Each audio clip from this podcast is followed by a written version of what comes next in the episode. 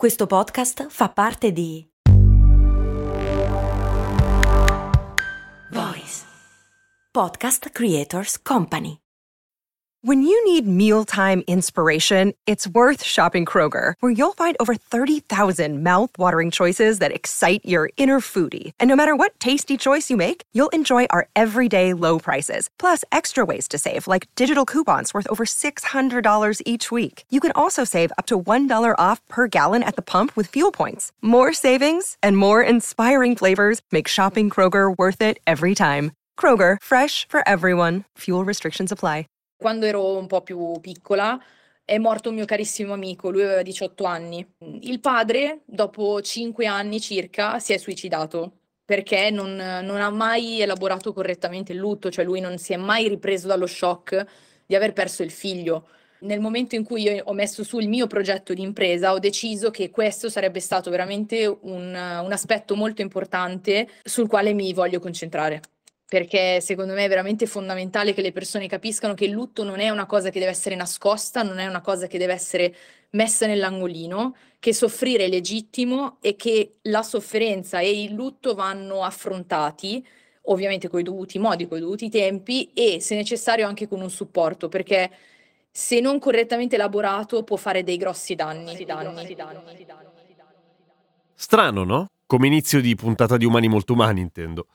La voce che avete sentito, che è quella che ci accompagnerà durante questa puntata, la persona con cui ho chiacchierato, è quella di Cristina. Lei si definisce orgogliosamente una becchina, però non dovete immaginarvi qualcuno col badile che scava la fossa. Cristina è giovanissima, ha 25 anni, come sentirete fra poco, e ha una sua impresa di pompe funebri. Ha iniziato assolutamente per caso in questo mondo, e però ha le idee molto molto chiare riguardo a, di nuovo, quel famoso tabù che già una volta abbiamo affrontato, se vi ricordate, Umani Molto Umani, parlando con Marco, Marco Baccini. Il famoso tabù della morte. Non è che io abbia la fissazione, al contrario, anzi, mi sta abbastanza antipatica, eh, ma forse è proprio per quello che alla fine mi ritrovo a parlare con persone che in qualche modo la sanno gestire meglio. Non lo so. Fatto sta che questa chiacchierata, secondo me, è davvero interessante. Sì, c'è molto dell'aspetto tecnico anche a un certo punto. La prima volta che si è trovata a dover gestire un corpo, cosa significa truccare un cadavere, come lo si veste, cose di questo tipo, ma c'è anche molto di emotivo, se vogliamo. Non in senso tragico, eh? Nel senso, non fatevi trarre in inganno dall'inizio, non è una puntata triste, al contrario. Anzi, se a parlare di quella brutta roba della morte ci fossero più Cristine, probabilmente avremmo un'idea abbastanza diversa da quella che siamo abituati ad avere. Secondo me farebbe un po' meno paura. Umani molto, umani molto, umani molto umani. Io sono Cristina e ho 25 anni. Ho iniziato nel settore funebre quando avevo 18 anni e mezzo. Ho iniziato perché fondamentalmente quasi per errore, nel senso che io mi sono trasferita a Milano per seguire l'amore, infatti all'epoca mi stavo per sposare e ah. siccome non riuscivo a trovare lavoro, allora il, il, padre del mio allora fidanzato mi disse: Ma guarda, perché non, non, vieni a stare un pochino con me nel mio ufficio? E lui ha un'impresa di onoranze funebri giusto, cioè, sai, così mi dai una mano in ufficio, sai, rispondi al telefono. Lui, né io né lui ci aspettavamo però che la cosa mi sarebbe piaciuta veramente tanto e che eh, io trovassi veramente una, mm, come ti posso dire, proprio è, è stato come scoprire un altro lato di me che io non conoscevo. Ho proprio scoperto che sono proprio tagliata, diciamo, per fare questo e infatti lui è stato il primo a darmi veramente fiducia, quindi il mio allora suocero mi ha dato tanta fiducia in questo e mi ha lasciato sempre libera di imparare, prima di tutto mi ha insegnato tantissimo e, e ho iniziato insomma a fare un po', un po', tutto, ho iniziato dalle cose un po' più facili, quindi sai ritirare le ceneri al crematorio, no? Per certo. poi fino ad arrivare a eh, presenziare magari quando c'erano le operazioni appunto proprio sul servizio, quindi parlare anche con la famiglia, insomma cose di tutto, dalla A alla Z. Siccome un po' di tempo fa qui a Umani Molto Umani ho intervistato Marco che si occupa invece della parte di cremazione, anche se non direttamente, però comunque abbiamo mm-hmm. eh, parlato del tema e c'è subito un tabù che salta all'occhio che sicuramente eh, non dico quotidianamente, però ti ci sarai scontrata un sacco di volte. Cioè, quando tu dici sono tagliata per questa roba, sicuramente un sacco di persone pensano: mm, c'è, qualcosa, di, c'è, c'è qualcosa che non va. Certo, sì, ti, ti spiego subito cosa intendo, perché ho scoperto di essere in grado di entrare in sintonia con le persone che mi si presentano davanti, che sono in un momento così complesso della loro vita e che quindi vanno capite, non soltanto quelli che soffrono, perché c'è chi veramente soffre, te lo fa capire, c'è chi soffre e invece per orgoglio, perché non ti conosce, per tutta una serie di motivi, eh, magari tende a essere molto diffidente, a non fidarsi, a trattarti quasi male, eh, quasi a volte quasi scocciati, perché non tutti sono ben disposti, ok, a farsi, eh, come dire, aiutare in quel momento lì, perché il lutto viene visto una cosa come mo- molto, molto strettamente personale ormai, eh, non è più un affare di comunità come lo era fino a un 40 anni fa, per cui il fatto che una persona debba condividere con te questa cosa e tu sei un, quasi un perfetto sconosciuto, no? Perché al di là di quelle persone che ti conoscono e vengono da te perché ti conoscono, sul mercato di Milano si va tanto a zona. Quindi una persona è della zona, viene da te perché sei della zona, però sei comunque un perfetto sconosciuto. L'idea di condividere con te magari delle informazioni anche personali, no? Potrebbe uh-huh. infastidirli. Per cui quello che, sono, quello che ho capito di essere in grado di fare è proprio di riuscire a far capire alle persone che con me possono stare tranquille, che mi possono affidare il loro defunto a cuor leggero e che possono affidarsi loro stessi e la loro famiglia questo loro sentimento, questo loro dolore e possono abbassare un po' le loro difese. È questo che intendo quando dico che sono tagliata per fare questo, non che sono eh, tagliata per vedere i morti o che mi piace vedere i morti, perché è una cosa molto diversa. Capisco bene certo. che però nell'immaginario comune noi siamo strani perché non abbiamo eh, ansia o angoscia o schifo a vedere dei cadaveri, perché sono quello, sono dei cadaveri, sono delle persone decedute, ok? Eh, ma non è che noi proviamo gioia a vedere questi, questi defunti, semplicemente noi riusciamo a scorporare quello che è la sensazione fisica che uno può avere quando vede una persona deceduta al dire ok, adesso il mio compito è aiutare una famiglia ed è questo che io mi sento tagliata per fare. La maggior parte delle persone eh, che fanno molta fatica un, quando si trovano in una situazione simile alla tua, intendo quella di empatizzare con la sofferenza, proprio perché hanno paura del, del, dolore altrui. Perché hanno paura del dolore, ovviamente. Quando noi facciamo fatica a confrontarci con qualcuno che sta male è perché non vogliamo stare male noi. Per cui questo ti fa onore. Diciamo che allora non è che non si soffre, infatti mi hanno chiesto se ti abitui. In realtà no, non è che ti abitui e diventi insensibile, ti abitui a gestire, che è una cosa diversa. Quindi a gestire sia le sensazioni degli altri, quello che può essere la sofferenza, la rabbia, ehm, l'irritazione, tutta quella sfera emotiva, tutto quello che subentra nel momento in cui stanno affrontando un lutto, una cosa a cui fondamentalmente nessuno è mai preparato, ok? Per cui persone che non sanno come comportarsi automaticamente possono cadere in uno stato anche di irritazione, di rabbia, frustrazione, un sacco di cose, quindi riesci a gestire i loro sentimenti, ma poi devi fare conti anche con i tuoi sentimenti, perché dietro, diciamo, al, al mio gestire loro, io ho tante altre cose da gestire perché quando organizzi un funerale hai talmente tante cose da fare che proprio banalmente tu, tu, potresti cadere tu stesso in uno stato di frustrazione perché? Perché hai già assimilato quello degli altri.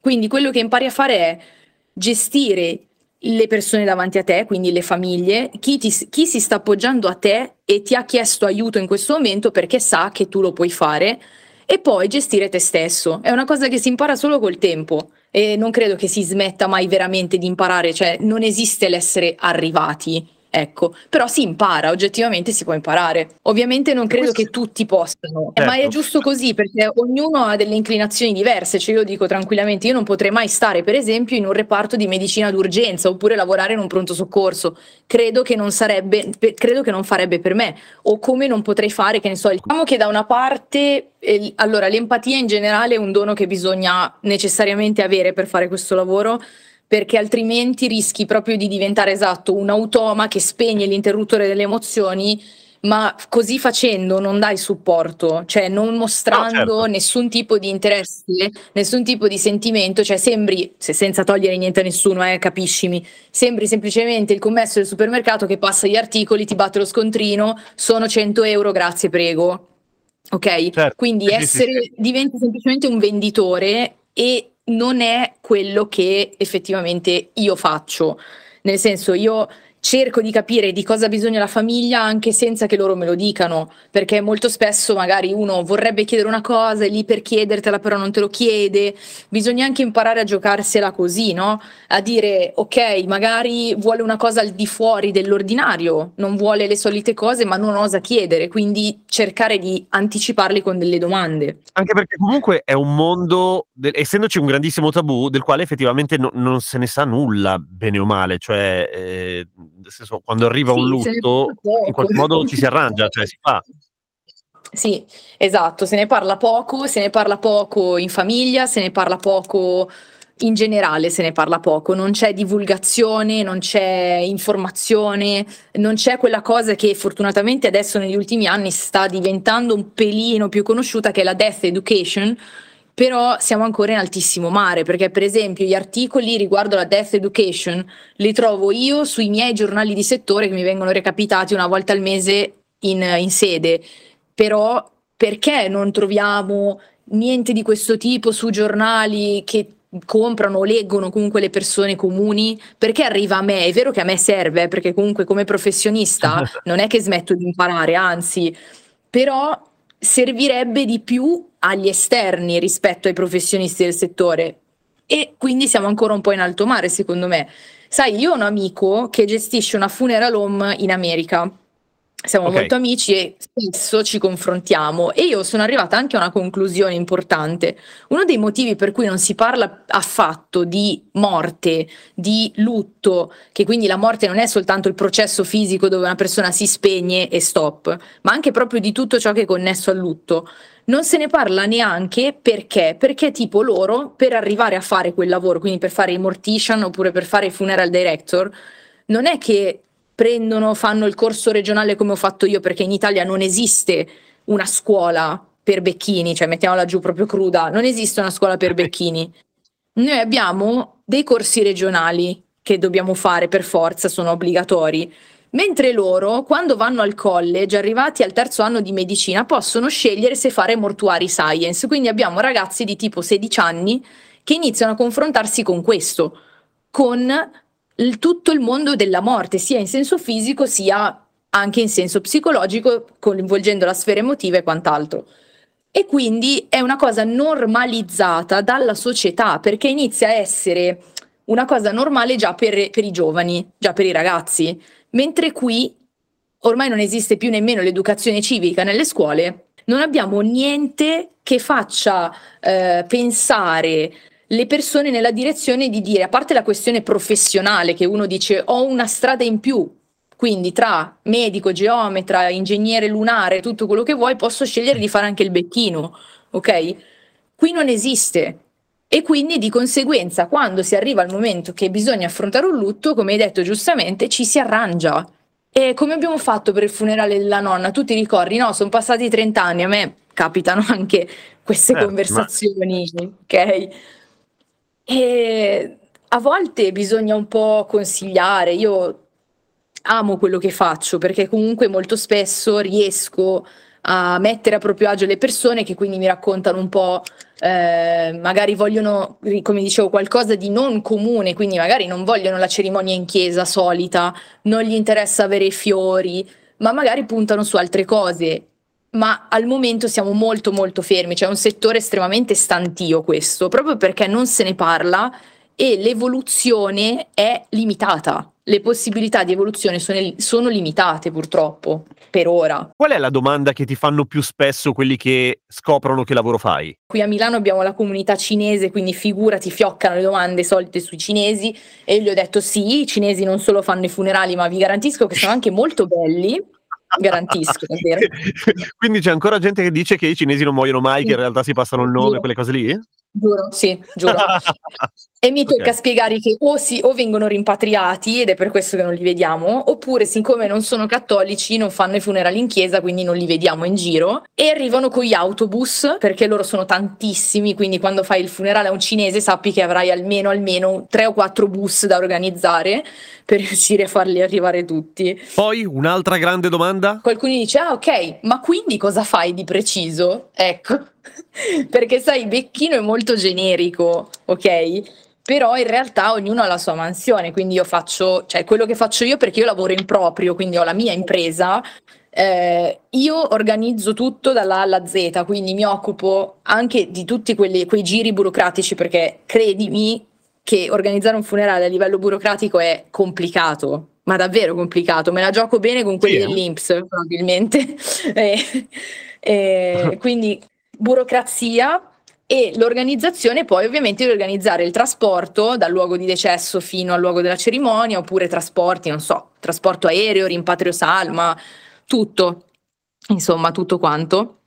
E, e anche poi anche della successione. Nello specifico io tra l'altro offro per esempio servizi funebri per animali domestici, ehm, abbiamo anche un servizio di accompagnamento all'elaborazione del lutto per tutte le fasce di età, quindi noi abbiamo dei, dei nostri collaboratori che eh, offrono delle consulenze oppure proprio dei percorsi in base alle esigenze ovviamente sia per bambini sia per adulti sia anche per persone anziane per l'elaborazione del lutto. Cerchiamo di prenderci cura delle famiglie che serviamo a 360 gradi, quindi non solamente vendergli un funerale, detto proprio in maniera cruda, ma proprio di prenderci cura di loro. Quello che io desidero, il mio inventata tu, progetto... questa cosa del, del percorso al, a- al lutto, cioè è, un- è una tua, non è una cosa comune, credo. No, in effetti no, ti dicono, in effetti no, perché diciamo purtroppo molti ehm, no- sottovalutano tanto questo aspetto. Molti intendo sia persone mm, comuni, sia i miei colleghi, tanti non danno valore a questo. Però in realtà è importantissimo. Tantissimi aspetti durante l'organizzazione del funerale è importante che vadano per il verso giusto proprio per una corretta elaborazione del lutto, a partire dalla vestizione e dalla preparazione della salma. Quella è importantissima perché se è fatta male o peggio non viene fatta, cosa imperdonabile dal mio punto di vista, la famiglia potrebbe subire uno shock perché è, per loro è uno shock, perché il- una persona quando muore subisce delle trasformazioni.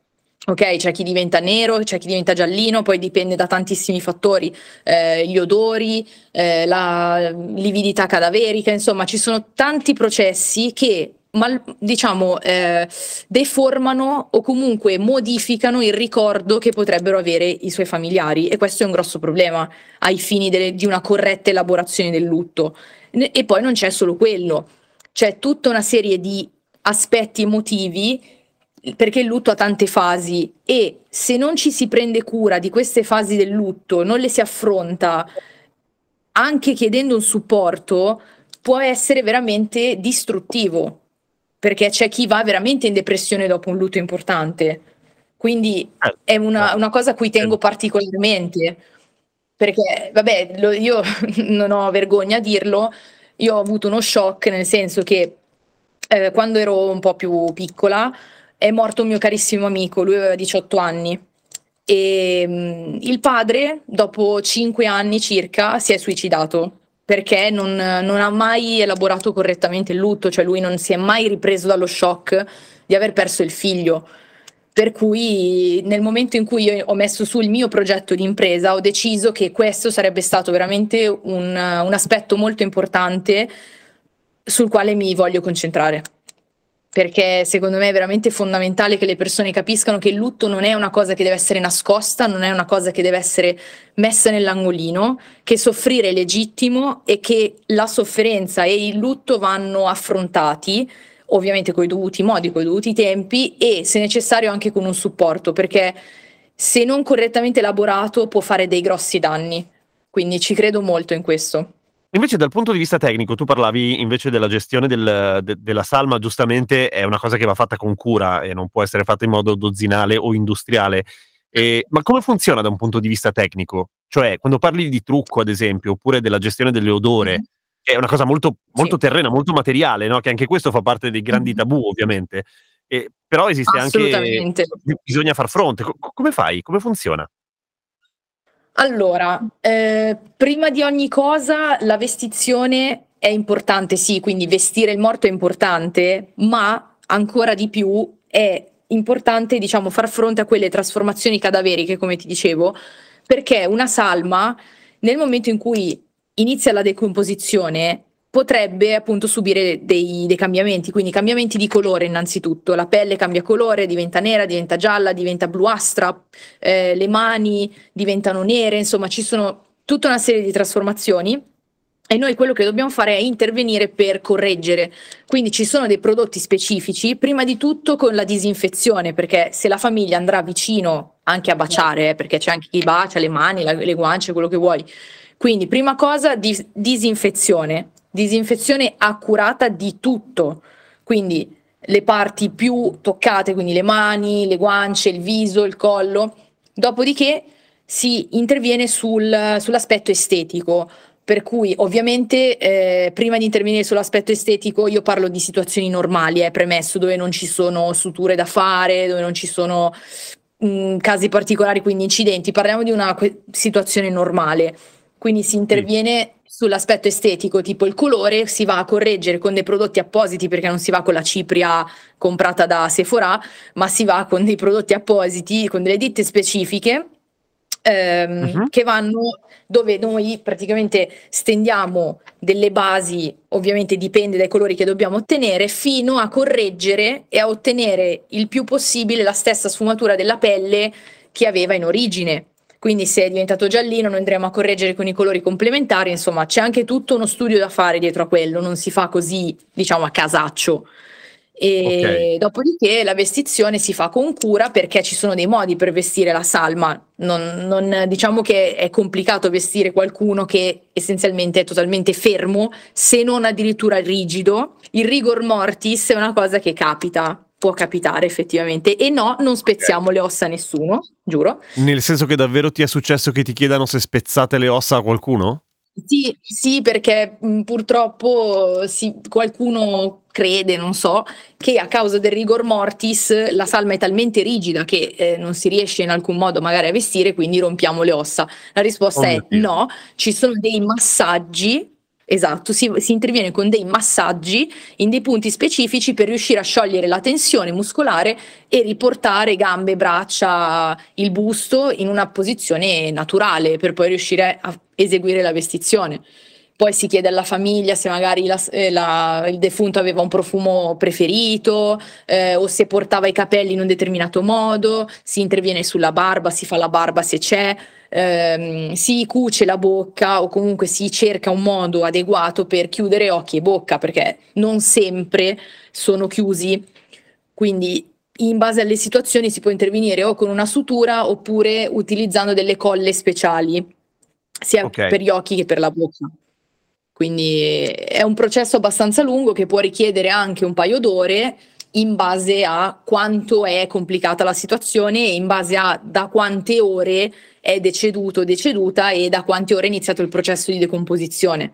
L'ideale è intervenire entro le 24 ore dal decesso perché dopo le trasformazioni cadaveriche accelerano soprattutto nella fase tra le 24 e le 48 ore e eh, diventa abbastanza complicato intervenire efficacemente.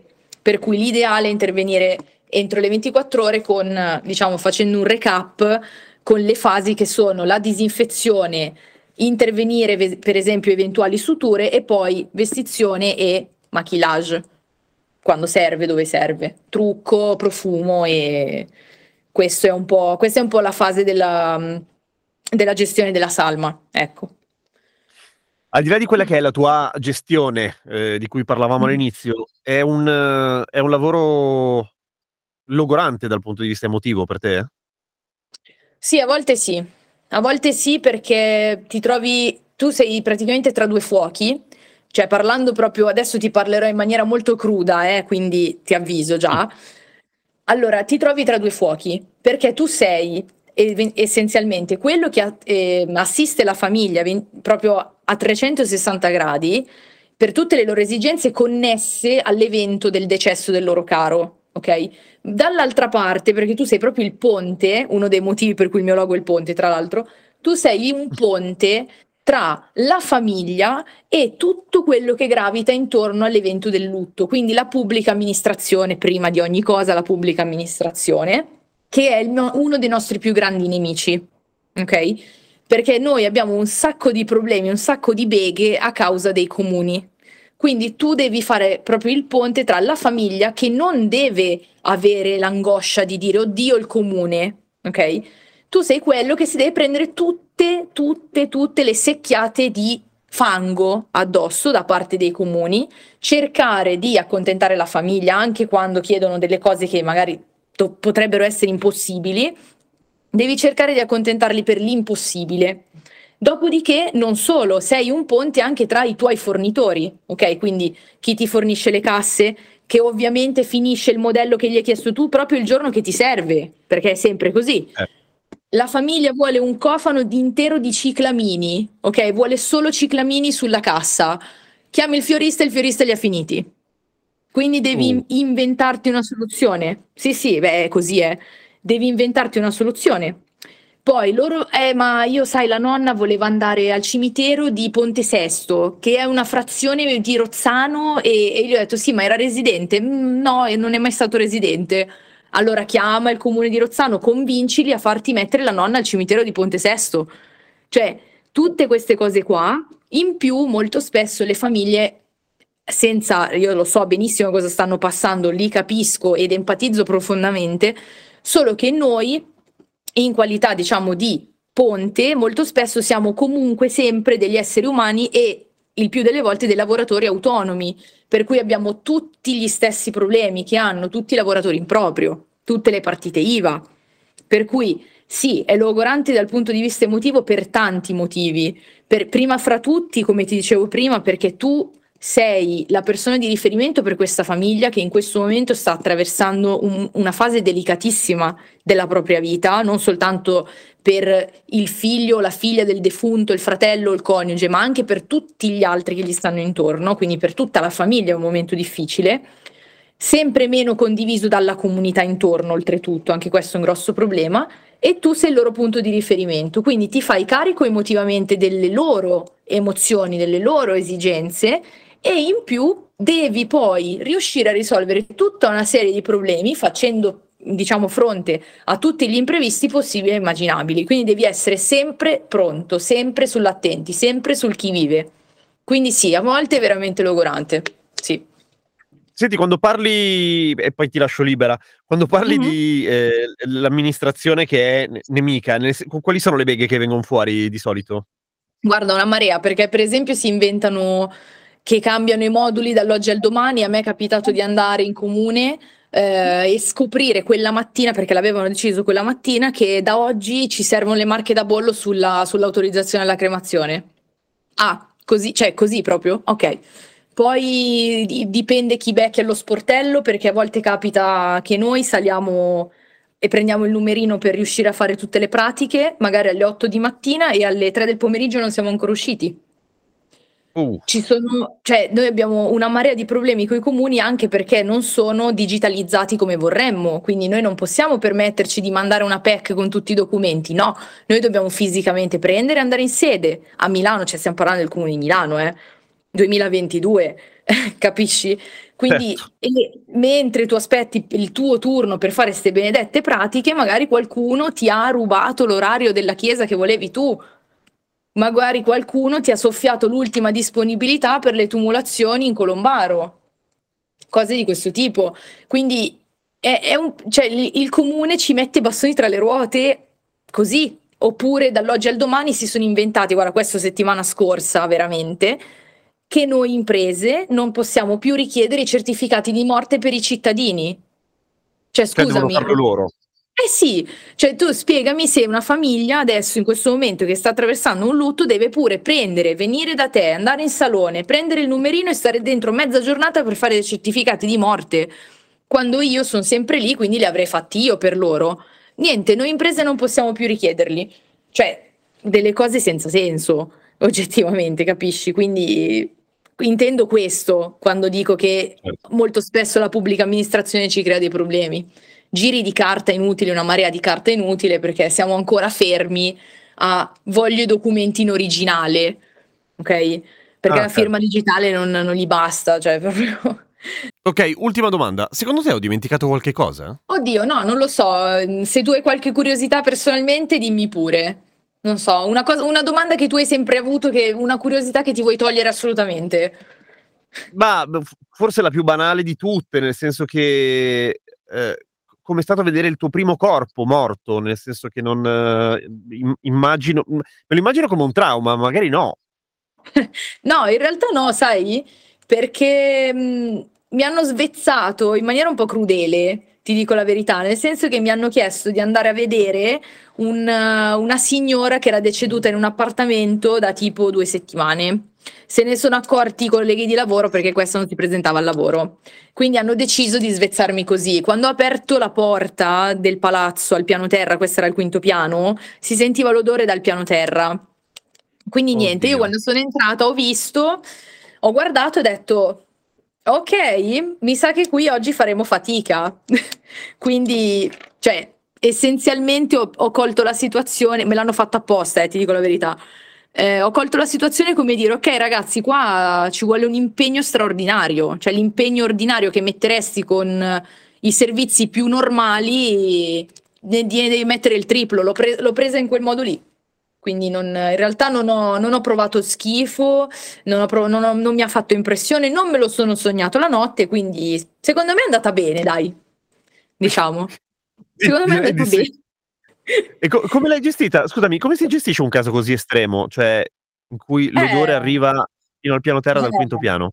Guarda, quello che bisognerebbe fare, visto che vabbè mi è capitata una situazione analoga di recente, tra l'altro, quello che bisogna fare per forza è chiamare l'ARPA e far fare una sanificazione. E comunque se è in condominio far disporre una sanificazione straordinaria al- anche al condominio, quindi alle scale alle parti comuni, perché comunque a parte l'odore in se stesso c'è proprio una contaminazione, per cui la cosa importante è provvedere anche a questo aspetto, perché tanti non lo sanno, non lo fanno e insomma non, non è salubre respirare quell'area lì. Quindi vabbè, poi vabbè, interviene la polizia mortuaria, se ci sono delle indagini da fare le fanno, nel momento in cui il magistrato dà il nulla osta si può procedere con i funerali. In bre- detto in due parole funziona così. Dopo che il magistrato fa, dà il suo nulla osta, basta, si fa un funerale in base a cosa sceglie la famiglia. Però sì, interviene la polizia mortuaria e loro hanno l'obbligo di fare comunque delle, delle indagini e di avere il nulla osta dal magistrato, altrimenti non vai da nessuna parte. Dai, non era né tetra né truce né particolarmente triste, giusto? Avevo ragione. Comunque, Cristina molto elegantemente non ha detto come si chiama la sua impresa, né ha parlato del suo cognome, per cui lo faccio io. L'impresa la trovate su Instagram se siete curiosi. OF Naviglio Grande. Come sempre vi invito, se volete parlare del vostro mestiere, nel senso che fate un mestiere che secondo voi incuriosisce molto le persone, ma insomma lo sapete perché probabilmente se lo fate vi tempestano già di domande, scrivetemi su Instagram, mi trovate come Radio Kesten. E fatemi sapere anche un parere su questa puntata, sono particolarmente curioso. Umani Molto Umani torna settimana prossima come al solito, mentre oggi, domani e dopodomani e ogni giorno perché è un daily, ci sentiamo su Cose Molto Umane. Un saluto a tutti da parte di Giampiero Kesten. I'm Sandra, and I'm just the professional your small business was looking for. But you didn't hire me because you didn't use LinkedIn jobs. LinkedIn has professionals you can't find anywhere else, including those who aren't actively looking for a new job but might be open to the perfect role, like me. In a given month, over 70% of LinkedIn users don't visit other leading job sites. So if you're not looking on LinkedIn, you'll miss out on great candidates like Sandra. Start hiring professionals like a professional. Post your free job on linkedin.com/achieve slash achieve today.